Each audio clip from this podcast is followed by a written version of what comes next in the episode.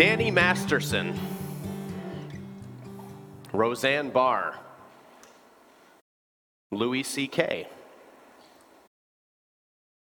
Harvey Weinstein, Gina Carano, Paula Deen. What do all these people have in common?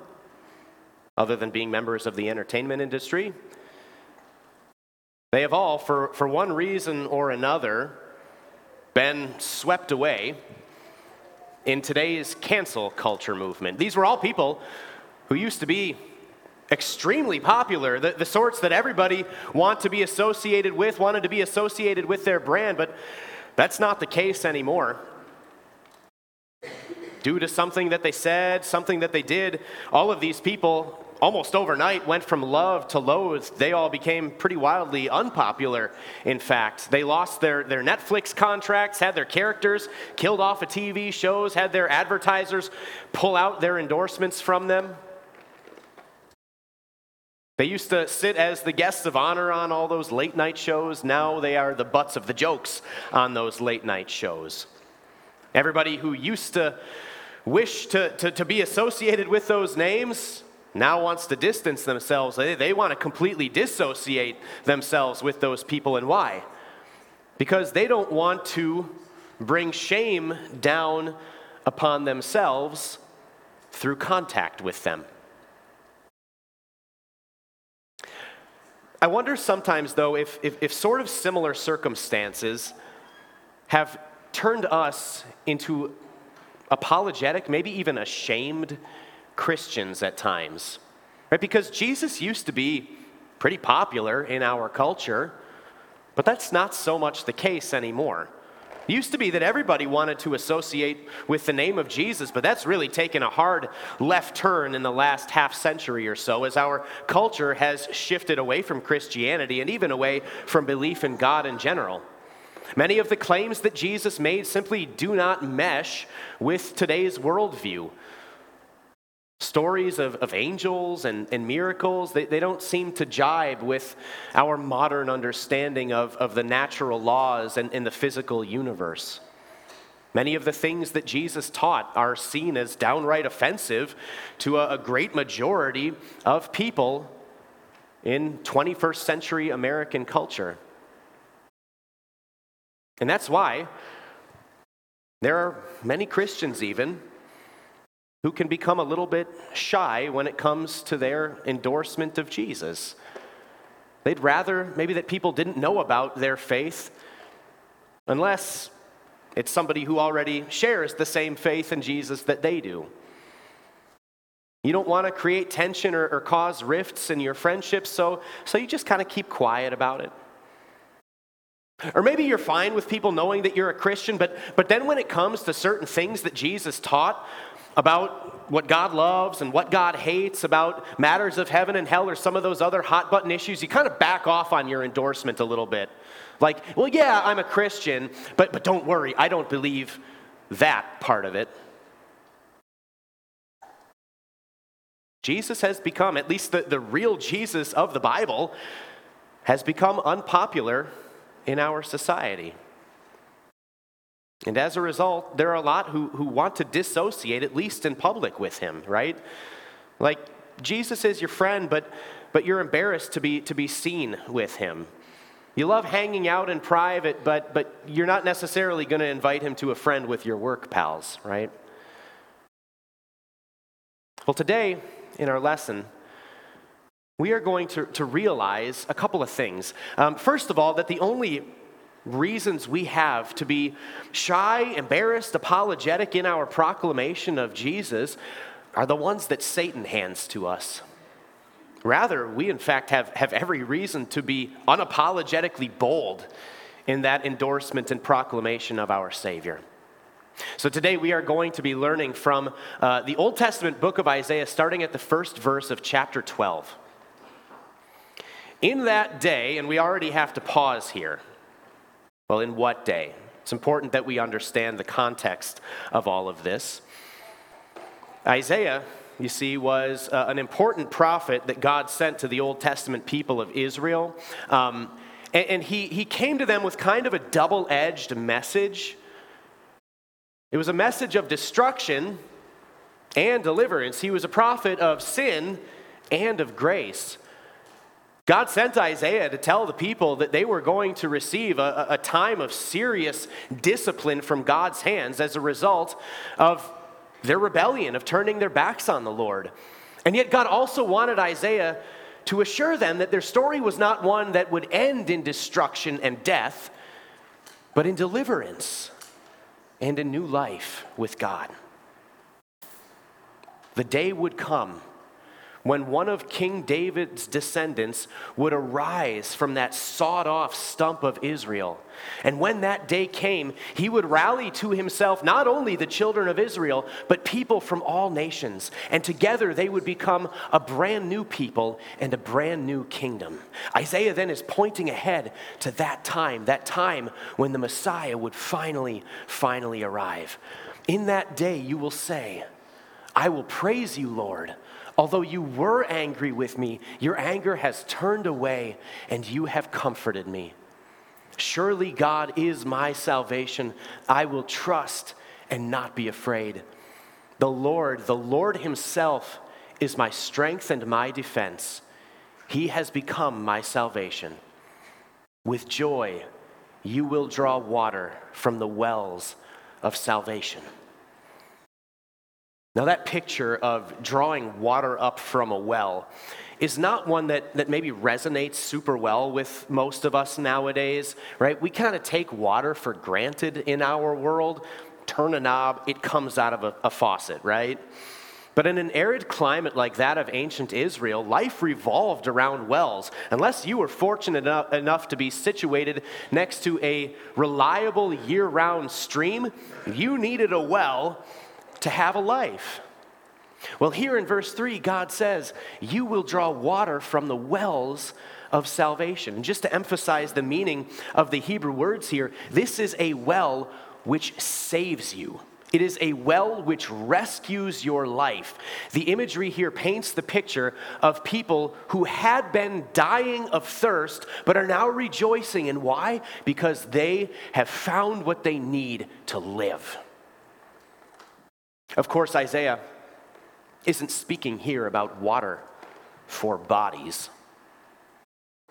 He's talking about water for souls. You see, each and every one of us is born with a deep thirst for God inside of us. Human beings were created to be in the presence of God and to be filled with joy in His presence. Just as your body was made to, to thrive on water, your soul was made to thrive with God.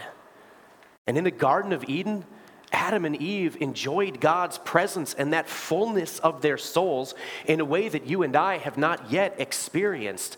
They were with God, and God was with them. But then sin entered into the picture and into our lives. Sin takes us away from Eden and away from ferret and, and, and away from paradise. Sin leaves us out in the wilderness, separated from God, separated from His presence. And that means that sin also separates your soul, your spirit, from what it needs so badly to survive and to thrive. All of this then leaves us with a deep, deep thirst inside of us. I remember when I was younger uh, reading a story in the Reader's Digest about a group of people who were set adrift on a life raft after their boat capsized. For days and days, they awaited rescue. But as they waited and waited, under the hot sun, their thirst grew and grew and grew.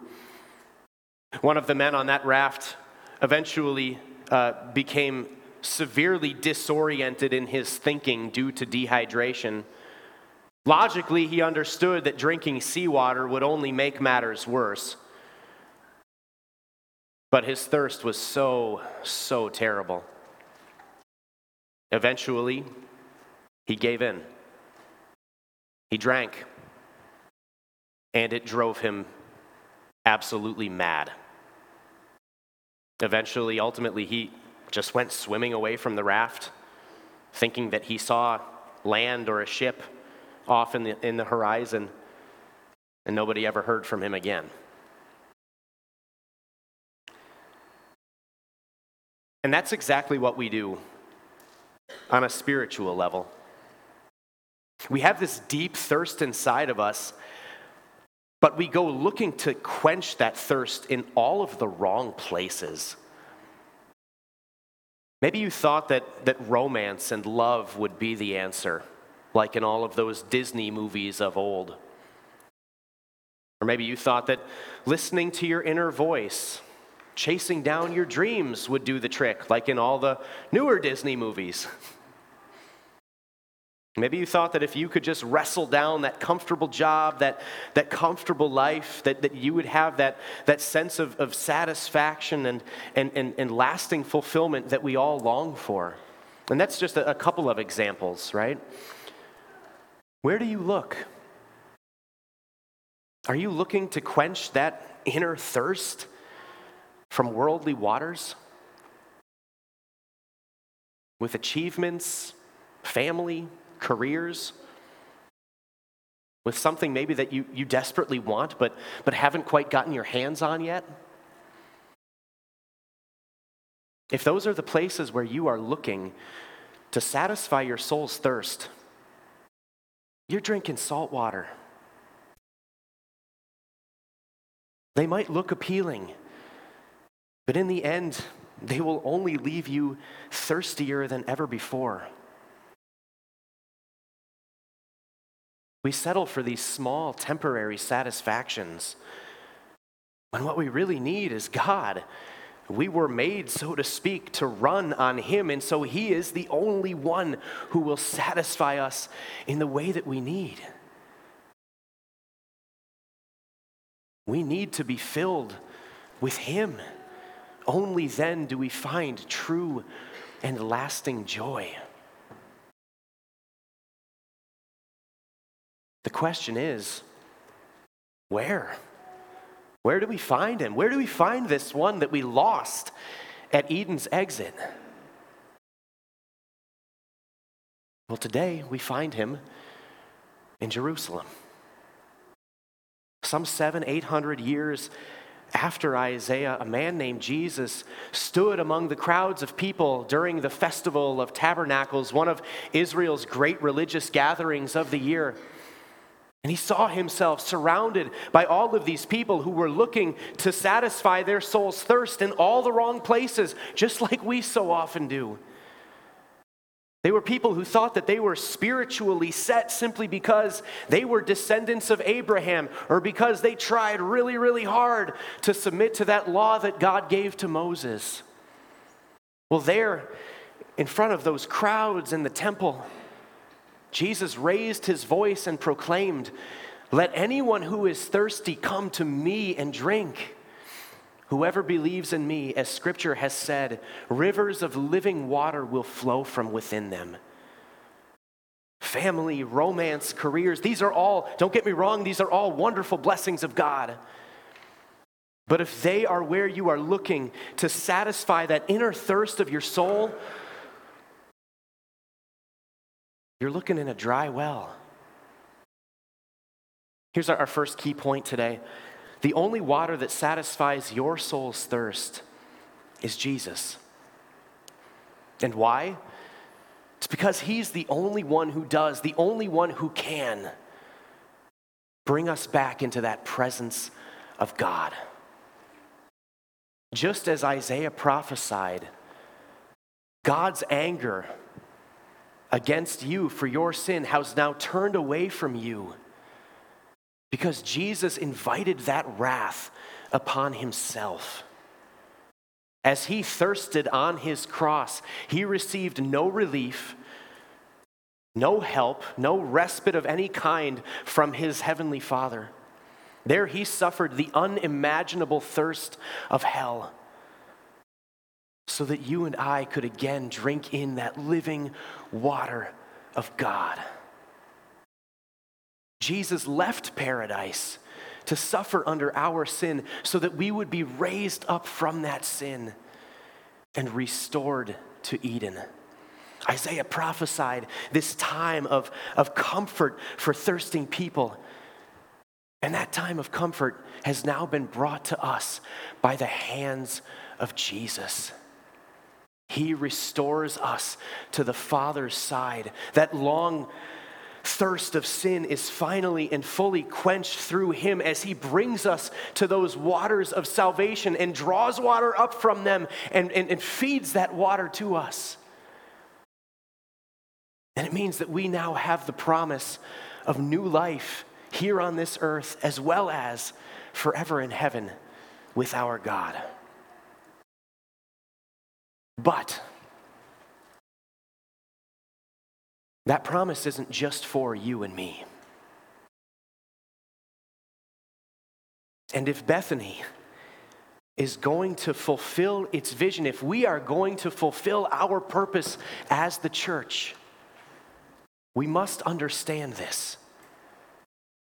Because if I know something this beautiful, this life changing, it, it's straight up selfish to keep it to myself. I have to share it. And that's where Isaiah brings us in our final verses today. In that day, you will say, Give praise to the Lord, proclaim his name, make known among the nations what he has done, and proclaim that his name is exalted. Notice here that the verb forms have largely changed to imperatives, right? God has a command for people who drink in this water of salvation. Verse 5 Sing to the Lord, for he has done glorious things. Let this be known to all the world. Shout aloud and sing for joy, people of Zion, for great is the Holy One of Israel among you. I want you to imagine for yourself that, that you're in a hot desert and you haven't had a drink in days.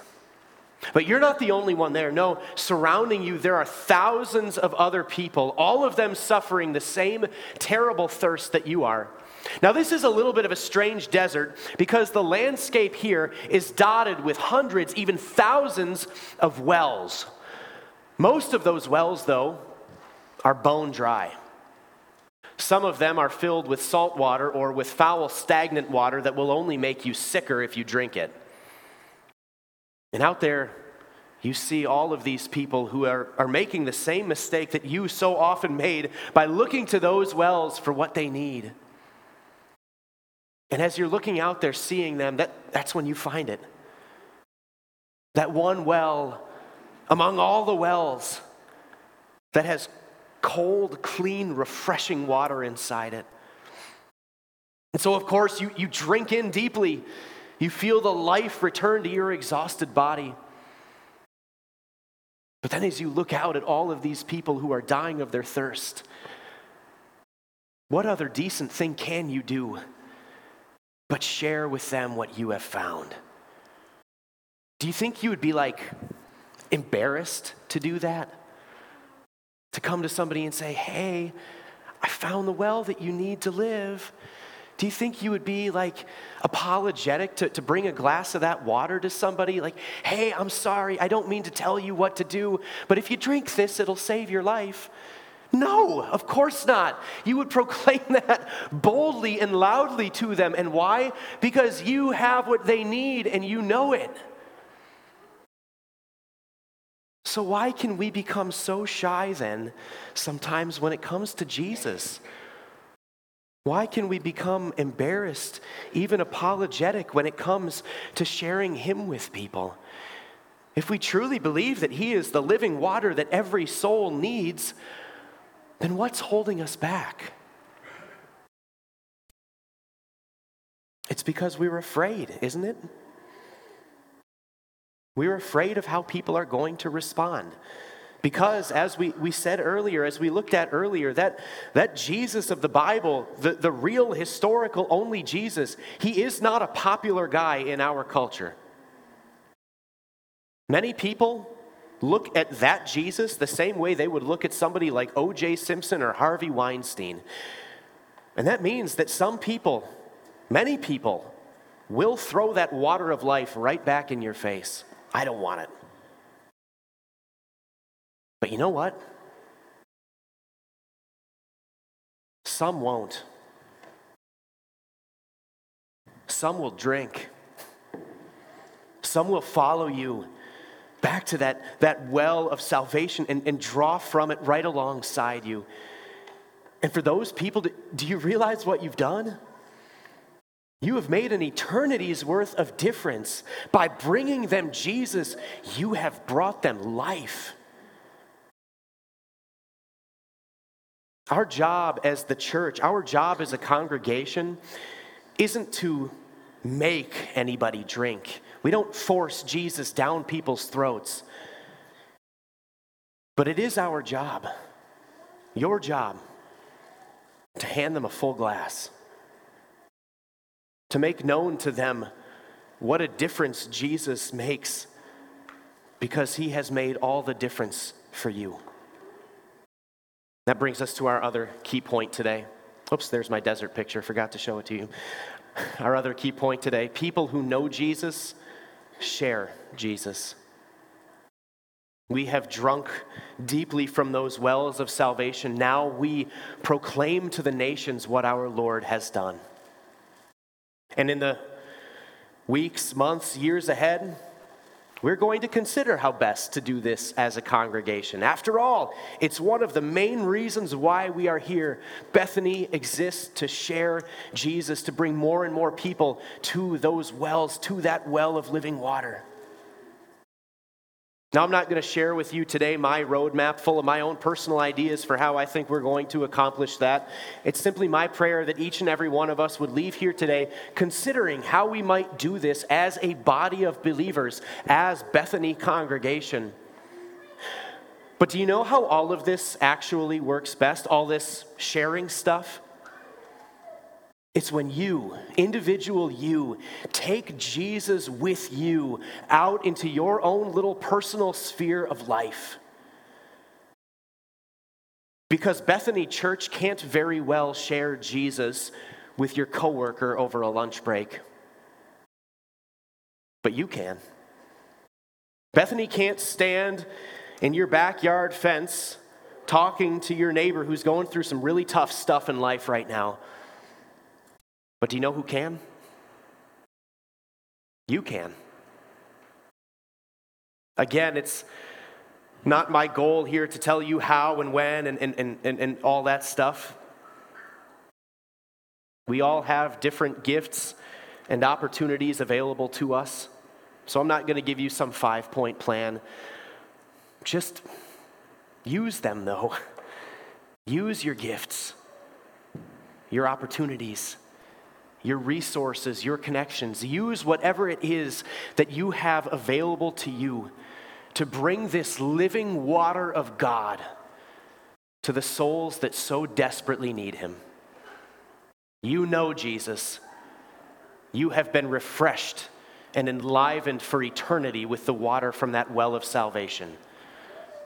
Now go out and share Jesus. Amen.